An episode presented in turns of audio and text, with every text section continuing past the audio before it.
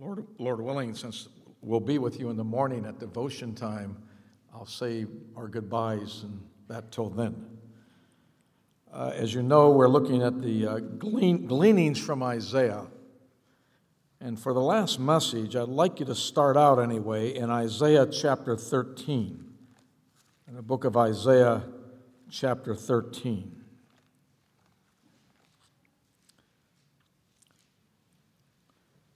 Isaiah 13. If you could entitle this afternoon's message, it might be Windows of the Kingdom Age from Isaiah. Little snippets throughout this book of the coming kingdom age. You'll remember that twofold message that the Spirit of Christ testified in the Old Testament prophets. Not only the sufferings of Christ, 1 Peter 1:11, but the glory that should follow. We've looked some at the sufferings of Christ, and that had to come first, for sin must be dealt with. But there is glory. He's coming back the second time, the second advent, with power and great glory. Matthew 24 30. And this book is full of just snippets or windows, little excerpts of what this kingdom age will be like. But, but the first section I'm starting you out with will be judgment. Yes, there'll be peace on earth and goodwill toward men. There'll be radical changes under the reign of the Lord Jesus Christ. But before he can bring that peace, he must deal with the unrepentant sinner. A principle that sin must be dealt with first before there'll ever be peace. And so I have you in some windows of judgment here. You look at Isaiah chapter 13 and verse 1. Verse 1. The burden of Babylon which Isaiah the son of Amos did see. The burden of Babylon, specifically here.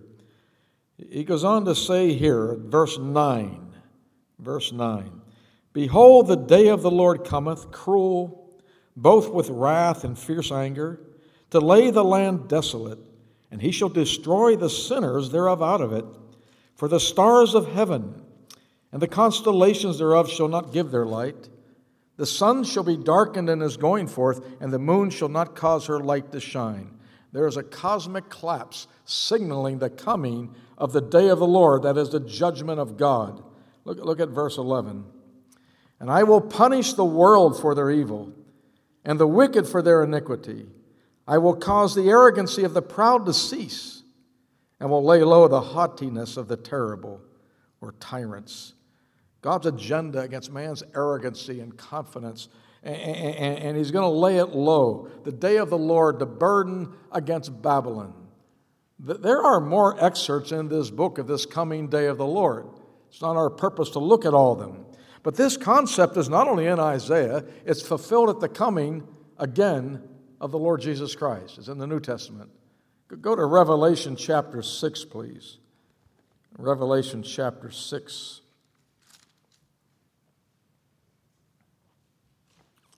You'll see something similar here when the sixth seal is open in Revelation chapter 6 and verse 12. 612.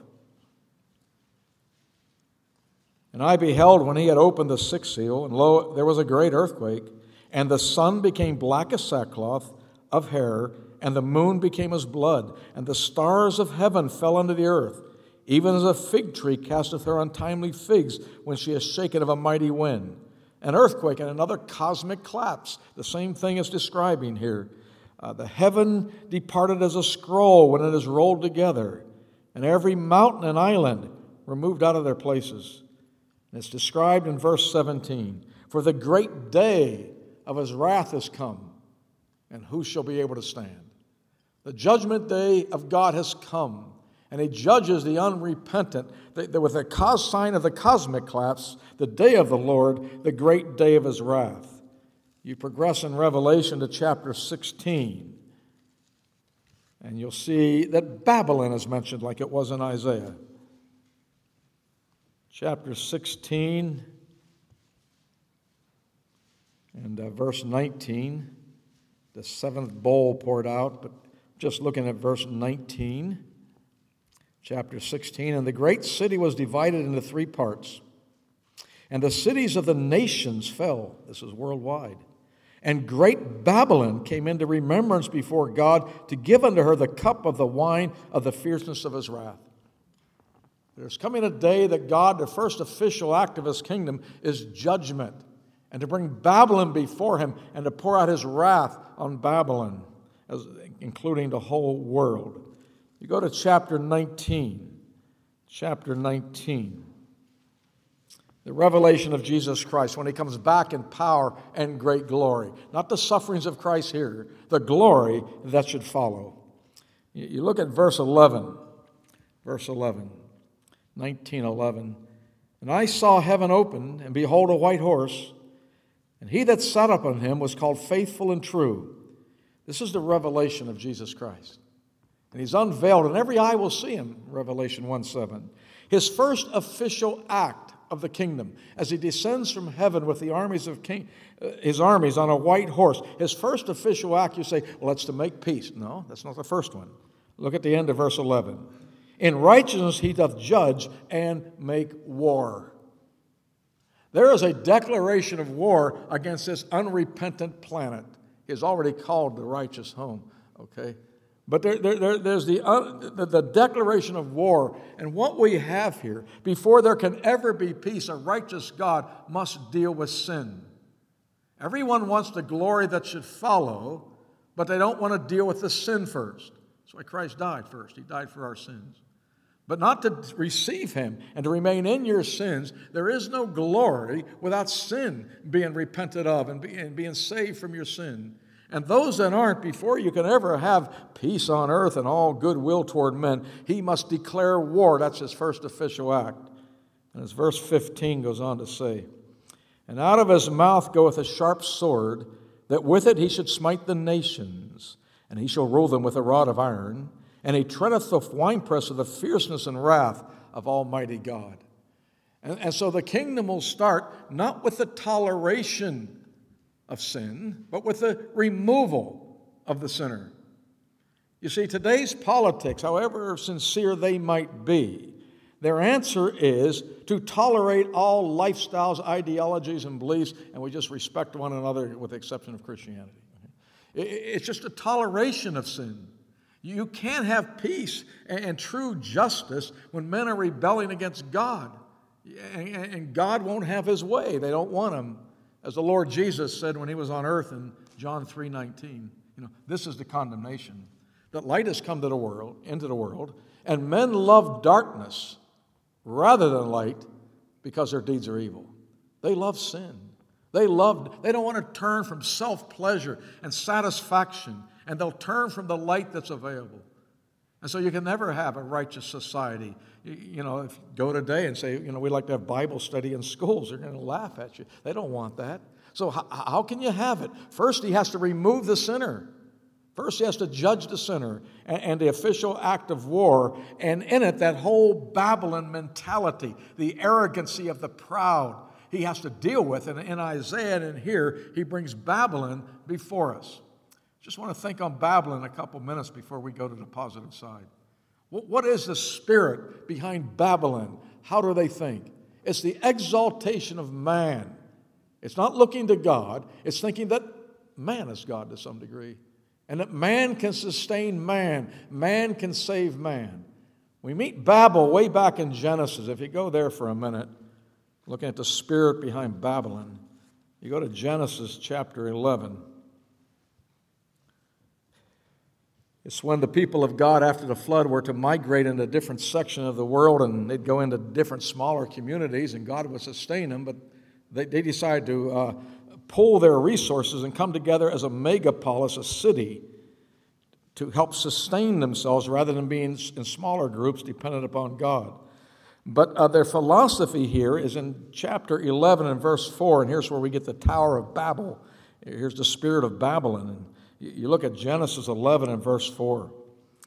And they said, Go to, let us build us a city and a tower whose top may reach unto heaven, and let us make us a name, lest we be scattered abroad upon the face of the whole earth.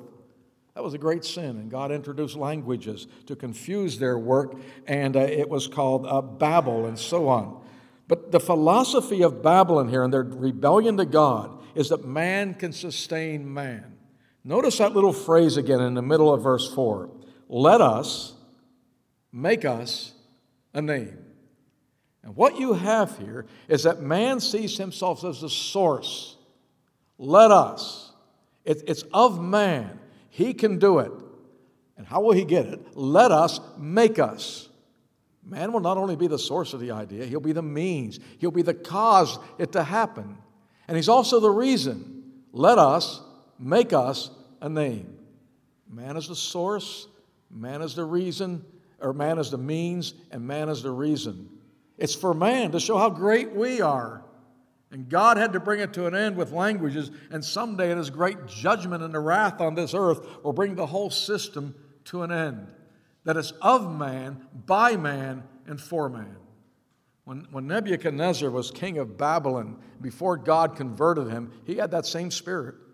Go to Daniel chapter 4, right after Ezekiel, as you know, and Daniel chapter 4.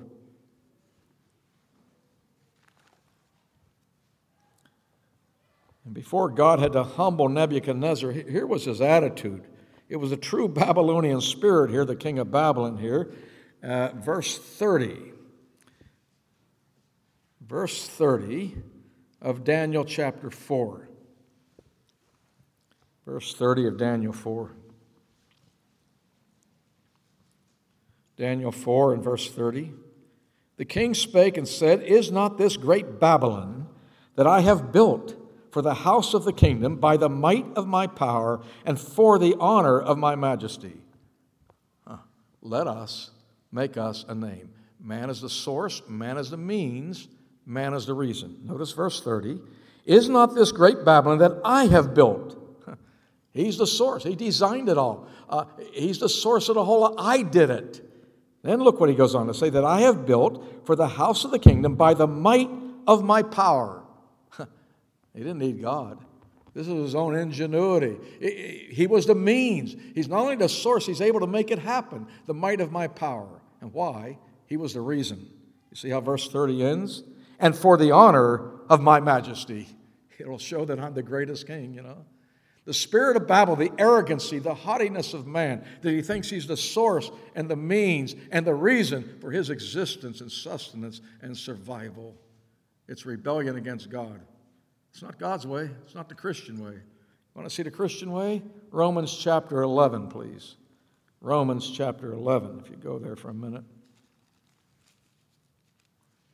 I don't know what you think of the spirit of Babel.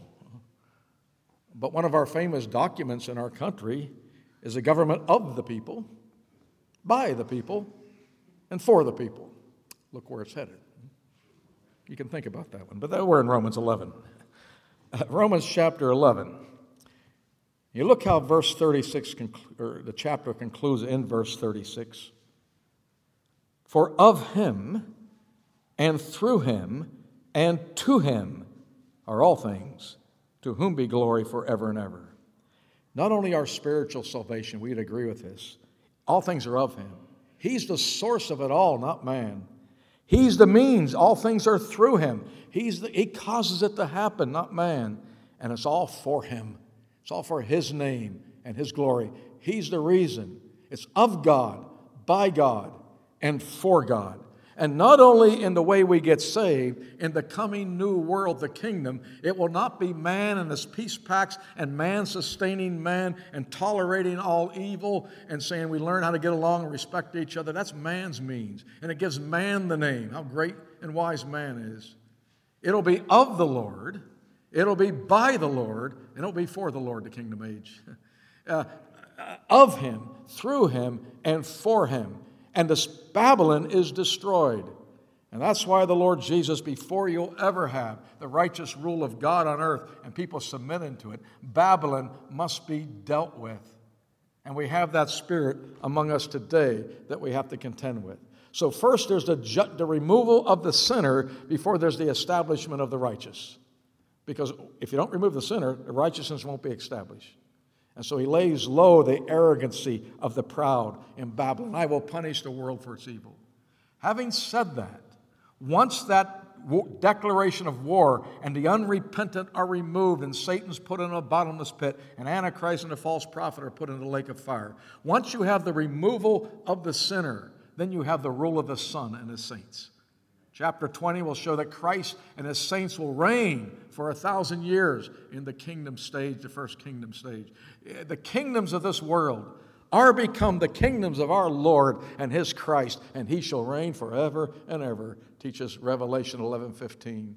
And that's going to be a positive thing, but we have to deal with sin first before the glory that should come. That's what the cross is all about. And Israel missed that. And if we don't come to the cross, then there's a removal of the sinner and then the glory that should follow. So, what I'd like to show you now is once this judgment on the world, including Babylon, happens, and this rebellious spirit that man is the answer, he's the, he's the source, he's the means, he's the reason, that, that is uh, judged. And the Lord has his rightful place. In the world now, the remaining people that were saved they're saved, and they see all things are of Him, through Him, and to Him. Things change, and you'll see peace on earth and goodwill toward men. And I'd like to show you in Isaiah, uh, there's at least a dozen. There's more than a dozen. We're not even going to get to a dozen, all right? But I'd just like to show you some windows of this coming kingdom after the first official act of judgment. And as we do that, I'd like you to go to Isaiah chapter 2, please. Isaiah 2. Take snippets, take different windows. The Spirit of God prophesied through Isaiah of the glory that should follow. And I think you will see as we look at these windows that the heart of man today and his government and his philosophies long for these things, kind of inherent in his nature. They're, they're good things. And he longs for these things. And he gets in crusades and agendas and politics and, uh, and governments of God. We're, you know, we need it for law and order at this stage in history. We're not criticizing that. Right? But, but he longs for these things. The only problem is he thinks man is the answer. That, that man is the source, man is the means, and man is the reason. And he longs for these things. But in the kingdom of God, brothers and sisters, when the, thy kingdom come, thy will be done in earth as it is in heaven, the Lord Jesus taught to pray in Matthew 16. When the kingdom is here, everything the human heart longs for will be fulfilled in the reign of his Son, the Lord Jesus Christ. And we wait for that day. We can't accomplish it now. It's not by man, it's of God. But what the human heart is longing, trying to get through man's manufacturing it, well, someday the Lord Jesus will bring it here. Let's look at chapter 2, one of the windows of the kingdom here, Isaiah 2 and verse 1. Verse 1 it says, The word that Isaiah, the son of Amos, saw concerning Judah and Jerusalem.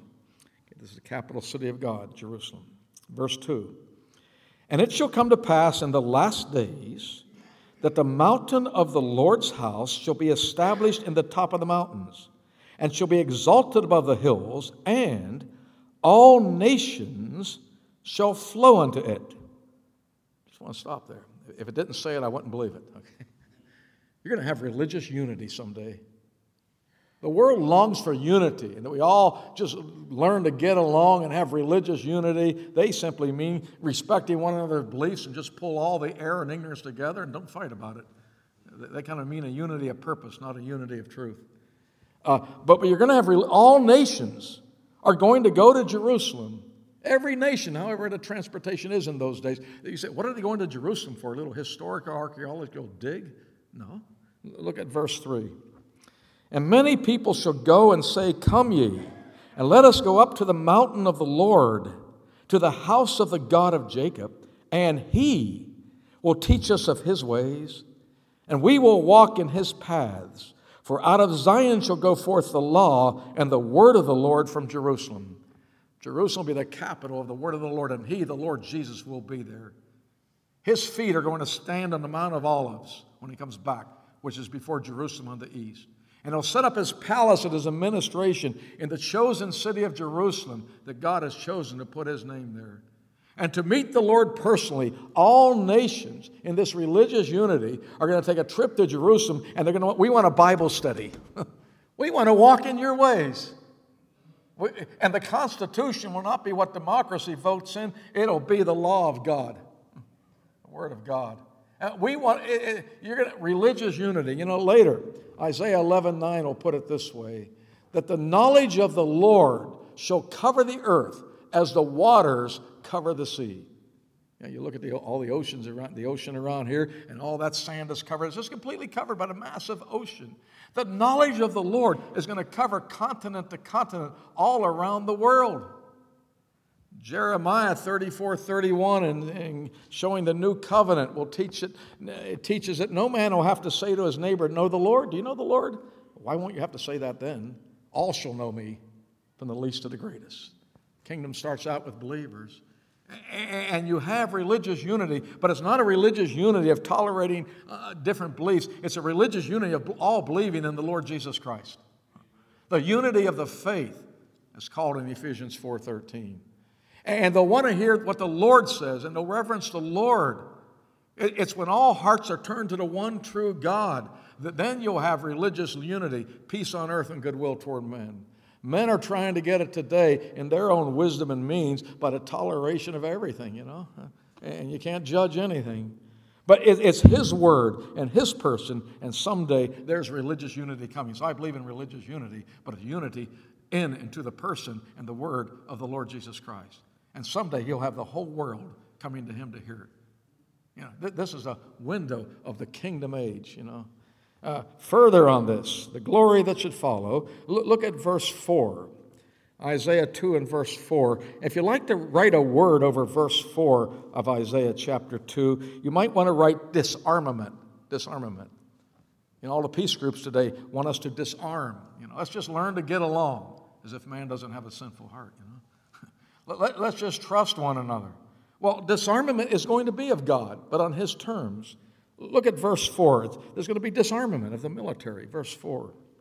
And he shall judge among the nations and shall rebuke many people, and they shall beat their swords into plowshares and their spears into pruning hooks. Nation shall not lift up sword against nation, neither shall they learn war anymore.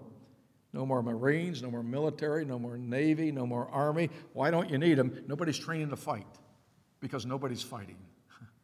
Eh, you know, you, maybe some of you know this. Back in the state I just moved from, New York, if you go to New York City, there's the United Nations there, okay? United Nations. And their philosophy, of course, is of man, by man, and for man, okay?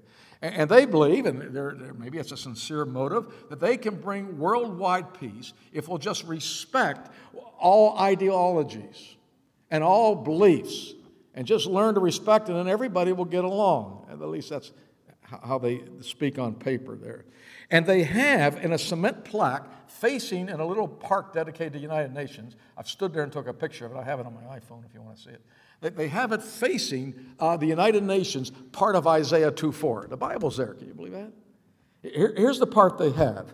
Uh, it's from verse 4, and it says, They shall beat their swords into plowshares and their spears into pruning hooks. Nation shall not lift up sword against nation, neither shall they learn war anymore. Their great goal is disarmament. But what gives it away, the folly of such thing, is the part of the verse they leave out. And they leave out part A, it's not there. He shall judge among the nations and rebuke many people. In verse 3, he does it from Jerusalem, the city of God.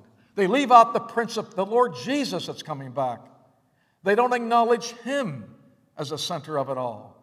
And they leave out the he, and the whole thing will end in the destruction of this world and nations, as we've heard. So they're headed for destruction, uh, disarmament without righteousness, without he judging.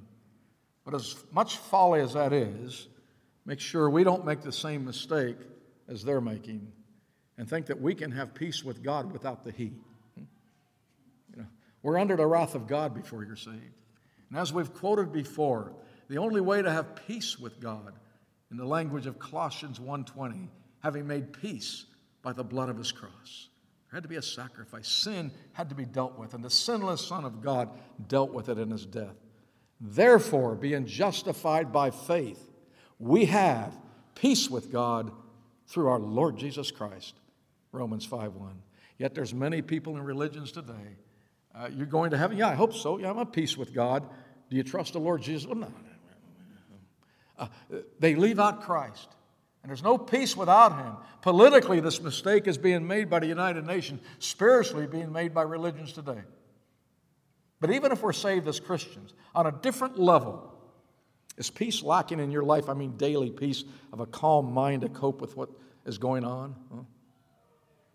If you're lacking it, it's because you're leaving out Him. and I'm leaving out Him. You know, Philippians 4 6 and 7. Be careful for nothing but in everything by prayer and supplication with thanksgiving. Let your requests be made known unto God, and it adds, and the peace of God, which passes all understanding, shall keep your hearts and mind through Christ Jesus. Whatever level you take it at, if you leave out Christ and dependence upon Him, and whatever level we're at, politically, spiritual salvation, or living in life, there'll be no peace. And so they won't have peace because they leave out the He. But someday, when he has given his place and his wisdom and his judgment of sin and the sinner is removed, you won't need the military. I believe in disarmament, but not yet. Not while Satan's loose, okay? When he judges among the nations, everything man longs for is going to happen when he comes back. Windows of the kingdom. Let's move on to see another one, famous one here in Isaiah chapter 9. Isaiah chapter 9.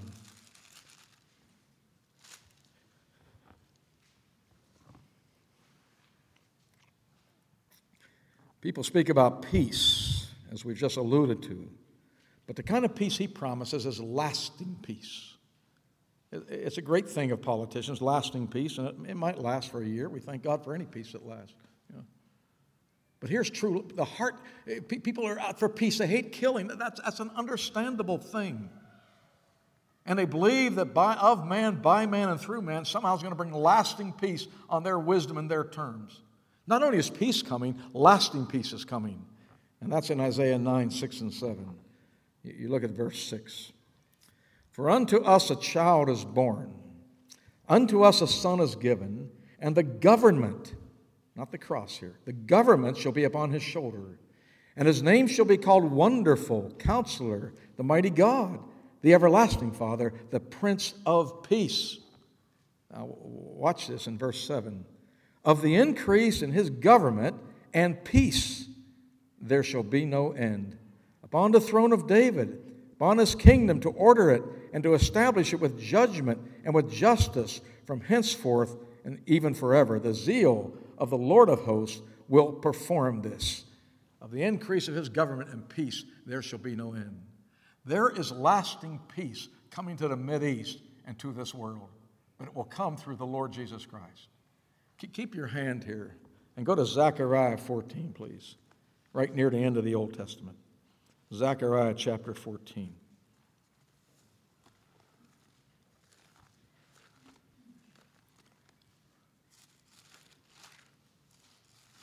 We long for peace in this world. We long for lasting peace. But do we put our energy into the programs of man or wait on the Lord Jesus Christ and be occupied with the gospel and the church now? But anyway, Zechariah chapter 14. Verse 1, or I'm sorry, verse 2. Zechariah 14, verse 2. For I will gather all nations against Jerusalem to battle, and the city shall be taken, and the houses rifled, and the women ravished. Half the city shall go forth into captivity, and the residue of the people shall not be cut off from the city. He's going to bring Israel low. They're going to be on the eve of destruction. All nations against them. If the United States exists, we'll be against them. Christians found that hard to believe 10 years ago. They don't find it hard to believe anymore. Verse 3 Then shall the Lord go forth and fight against those nations as when he fought in the day of battle. When he gets them all in one place, using Jerusalem as the bait, and they're on the verge of just finally destroying the city of God and proving the Bible wrong, then he goes forth. He comes back, verse 4 and his feet shall stand in that day upon the Mount of Olives, which is before Jerusalem on the east. And then the end of verse 5, the end of verse 5. And the Lord my God shall come, and all the saints with thee. That Lord my God is the Lord Jesus Christ. Behold, he cometh with clouds, Revelation 1 7. He's the answer to this. And what will he bring in the East? Well, we'll look at verse 11. Verse 11 and men shall dwell in it, and there shall be no more utter destruction, but Jerusalem shall be safely inhabited. No more utter destruction. I mean, that's lasting peace when he deals with the sinner and establishes the righteous rule of God. So there's these agendas out here that the human heart longs for. I can understand their passion. But by faith, I believe it can't be done by man. We can pray for a measure of peace, but it's coming when he comes back in glory. And we seek first the kingdom of God, shouldn't we, and his righteousness. And all these things shall be added unto you. Matthew 6 23. So, so another window of the a kingdom here, the kingdom age here. Well, having said that, let's go on to Isaiah 11. And there's more of this glory that shall follow. Not only the sufferings of Christ, but the glory that shall follow. Isaiah chapter 11, looking at verse 1. Verse 1. And there shall come forth a rod out of the stem of Jesse, that's David's father. A branch shall grow out of his roots. Well, we talked about that, the seed of David, the, the king there. Huh? Verse 2 And the Spirit of the Lord shall rest upon him, the Spirit of wisdom and understanding, the Spirit of counsel and might, the Spirit of knowledge and of the fear of the Lord. You just total up the descriptions of the Spirit there, and it comes to seven. The, the, the Lord reigning in the full power of the Spirit of God. Look at verse 3 and shall make him of quick understanding in the fear of the Lord, and he shall not judge after the sight of his eyes, neither reprove after the hearing of his ears. It's just not what he hears, what, what it looks like. But verse 4 But with righteousness shall he judge the poor, and reprove with equity for the meek of the earth. He shall smite the earth with the rod of his mouth, and with the breath of his lips he shall slay the wicked. And righteousness shall be the girdle of his loins, and faithfulness the girdle of his reins. His administration is righteousness and faithful, uh, that doesn't break his promises. And, and notice there is social justice. Social justice at last comes to earth. Look at verse 4 again. With the righteousness shall he judge the poor. Righteousness or justice. And reprove with equity. There's fairness for the meek of the earth. How does he do this? People want social justice. He's going to judge righteously. But to do that, look at the rest of verse 5 and he shall smite the earth with the rod of his mouth, and with the breath of his lips he shall he slay the wicked. We want right justice today, but we don't want to turn from sin. We want to enjoy our sin at the same time we have everything, we get what we deserve. You can't have it. If you get what you deserve, it's judgment. You don't really want justice if you're in your sin. But we cry justice at the same time, uh, uh saying we, we got to tolerate sin. It's only when sin is dealt with and he judges the wicked that you'll finally have justice, social justice on earth. And he's the only one that'll bring it about. You got a principle there, even in the church of God today. Hmm. Do you know we got to deal with sin first? Time has come that judgment must begin at the house of God, Peter said. Paul deals with a believer continuing in a sin there in 1 Corinthians 5 uh, that brings shame on the name of Christ. It was a sexual sin. It's not the only type. He says in 1 Corinthians 5:13, "Therefore put away from among yourselves that wicked person." He said, "We want peace. We want power in our assembly. You got to deal with sin first. We said, "Well, love and grace. You, you tolerate sin, and you're not going to have social justice of any type. The Lord Jesus, in His wisdom, will bring equity and justice to what man longs for. But he does it by removing the unrepentant, by removing the wicked. And so there's social justice coming. This is what I hope for. This is what we look for. And it will be accomplished only in our Lord Jesus Christ. Right now, we preach the gospel that men and women can come into this kingdom. And the church uh, can give him praise that the world doesn't now until he comes. But this is what is ahead of us. So there's social justice coming. Also, here in Isaiah 11, look at verses 6 through 8. Verses 6 through 8. The wolf also shall dwell with the lamb, and the leopard shall lie down with the kid or the goat, and the calf and the young lion and the fatling together, and a little child shall lead them. And the cow and the bear shall feed their young ones, shall lie down together, and the lion shall eat straw like the ox, and the sucking child shall play on the hole of an asp or a serpent. And the weaned child shall put his hand on a cockatrice's den. You talk about a child care program, huh? They're not going to be put to death by the animal creation because it's going to be a green ecology. The, the whole ecology, environment of this world is going to change at the liberation of the children of God when Christ comes back. He's going to do something to this planet. Everything people long for, the beauty of animals and creation, uh, it's stained by sin and rebellion now. But the Lord Jesus, I mean, you have a whole change in ecology here. You have a green earth, if you will. The wolf shall lie down with the lamb. Can you imagine that? And the leopard with a goat. And a, little cow and a young lion. And uh, uh, the fatling together. A little child shall lead him. You say, Johnny, what's your pet? He's a lion. He's not eating anybody you know, because he eats straw now. He's not carnivorous anymore. And everything they long for in the, in the comfort of animals and a green ecology, he's going to bring in the kingdom. There's far more many verses on this in Isaiah. The desert shall blossom as a, ro- a rose, etc. Everything the human heart longs for, but it's in the Lord Jesus Christ, of him, by him, and through him. And without him, you can't have it. And so these are windows of the kingdom. It's going to be a green ecology. Go to chapter 14 to see another window of the kingdom. Isaiah chapter 14. Uh, looking at verse 1. Isaiah 14 and verse 1. For the Lord will have mercy on Jacob, and will yet choose Israel, and set them in their own land. And the strangers shall be joined with them, and they shall cleave to the house of Jacob. And the people shall take them and bring them to their place, and the house of Israel shall possess them in the land of the Lord for servants and handmaids. And they shall take them captives, whose captives they were, and they shall rule over their oppressors. Anti Semitism, as we call it, will be gone. Israel, rather than persecuted, will have dominance over their uh, uh, oppressors. And they'll be the head and not the tail. They'll be the capital city. And it'll be popular to be a Jew then. Everybody will want a yellow star, so to speak. And uh, so anti Semitism is gone. They're, they're captives now. They're going to be oppressors of their captors, or they're going to rule over their oppressors, and so on. It'll be a whole change where the Jew will be popular because he'll be connected with the Lord Jesus. There's a little more on this if you go to Zechariah. We'll be back to Isaiah, uh, Lord willing, but go, go to Zechariah chapter 8.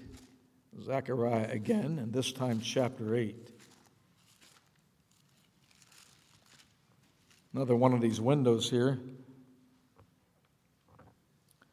And, and look at verse 20, Zechariah 8 and verse 20.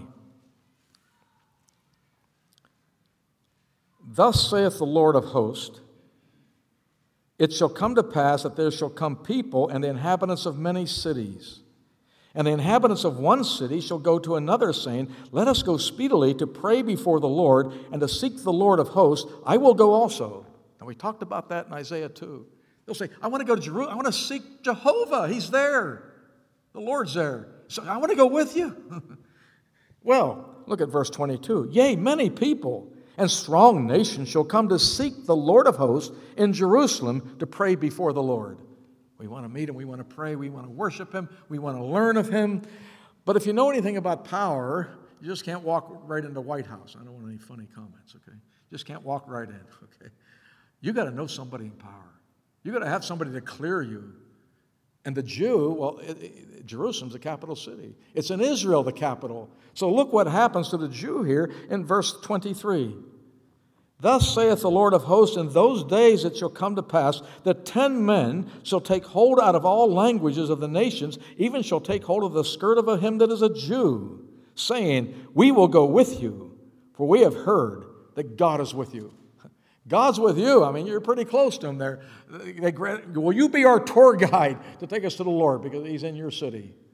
And the whole thing is turned around. This ugly anti Semitism today, of course, it's of Satan. But the whole thing is turned around when the Lord Jesus comes back and the Jew is given their rightful place. It's all solved by the Lord Jesus. So I can't get to it. I pray for the leaders as we've been doing. I can't get involved in their agendas, for I have a different one. There's a kingdom coming. There's a gospel that will put people in that kingdom, and there's a Lord who will bring it about. We want to seek that first. Well, you go back here to another window of the kingdom, to chapter 33. Chapter 33 of Isaiah.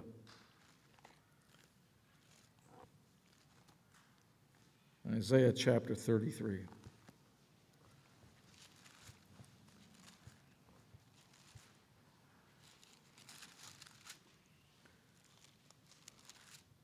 Give you the context here if you look at verse 17. Isaiah 33 and verse 17. Thine eyes shall see the king in his beauty, they shall behold the land that is very far off. So the context is the king. Now go down to verse 22. Interesting verse. Isaiah 33 and verse 22. For the Lord, Jehovah, is our judge. The Lord is our lawgiver. The Lord is our king. He will save us. You're going to have perfect government. People today overthrowing government, throwing their lives into a better government. They get what they call better government. The same crowd is doing something different two, three years later, or doing the same thing, I should say. They're not satisfied with that one either. You know, overthrow of governments, they're the answer, whether it's Egypt, Syria, the United States. It, it, never satisfied. Man fails, even though God uses government for a measure of law and order. We understand that. But what the heart longs for is perfect government. That's when the Lord is here. You know, we speak of the three branches of government the, the executive, the legislative, we call it the Congress in our country, the Senate, the judicial, the Supreme Court. It's when the Lord is all three branches of government. The Lord is our judge. He's judicial. He, he decides what's right and wrong. He's our lawgiver. He just, I should say, he judges what is right and wrong as our lawgiver. He decides what is right and wrong. He's our king. He executes it. He will save us. Political salvation is also of the Lord. We long for that too. You know, that's all the farther I'm going to go with the windows of kingdom. There's more, but the, Isaiah is showing you the glory that should follow in the Lord Jesus Christ when he comes back. You know, and, and to the church, you say, well, this doesn't concern me. Hmm. Hebrews 12 28. Wherefore, we receiving a kingdom that cannot be moved, let us have grace where we may serve God acceptably with reverence and godly fear.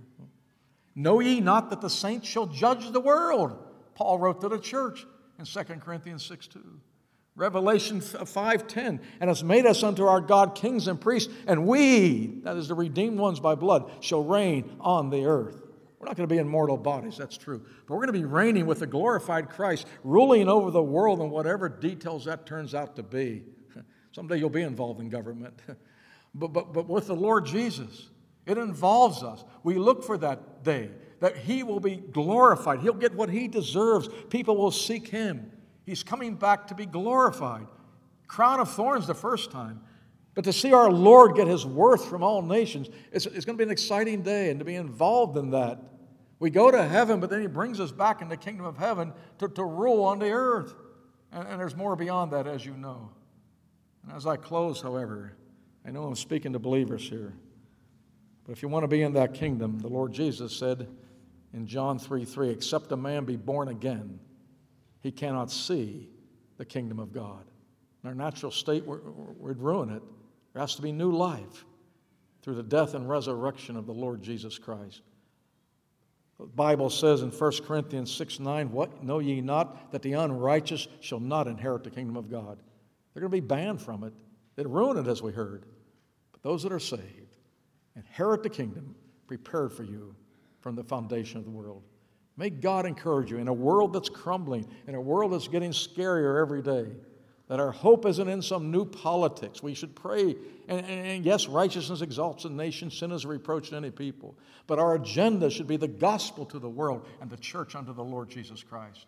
And we know that all these things are going to be solved, not by our works, but of God, through God, and for God. And someday He'll get the glory, and we'll be part of it by His grace. May God give you good understanding and direction in the glory that follows. Let's close in prayer. Our Father in heaven, again, we close this afternoon session in the name of the Lord Jesus Christ, the Savior of Calvary and the coming King of Kings the first coming to suffer.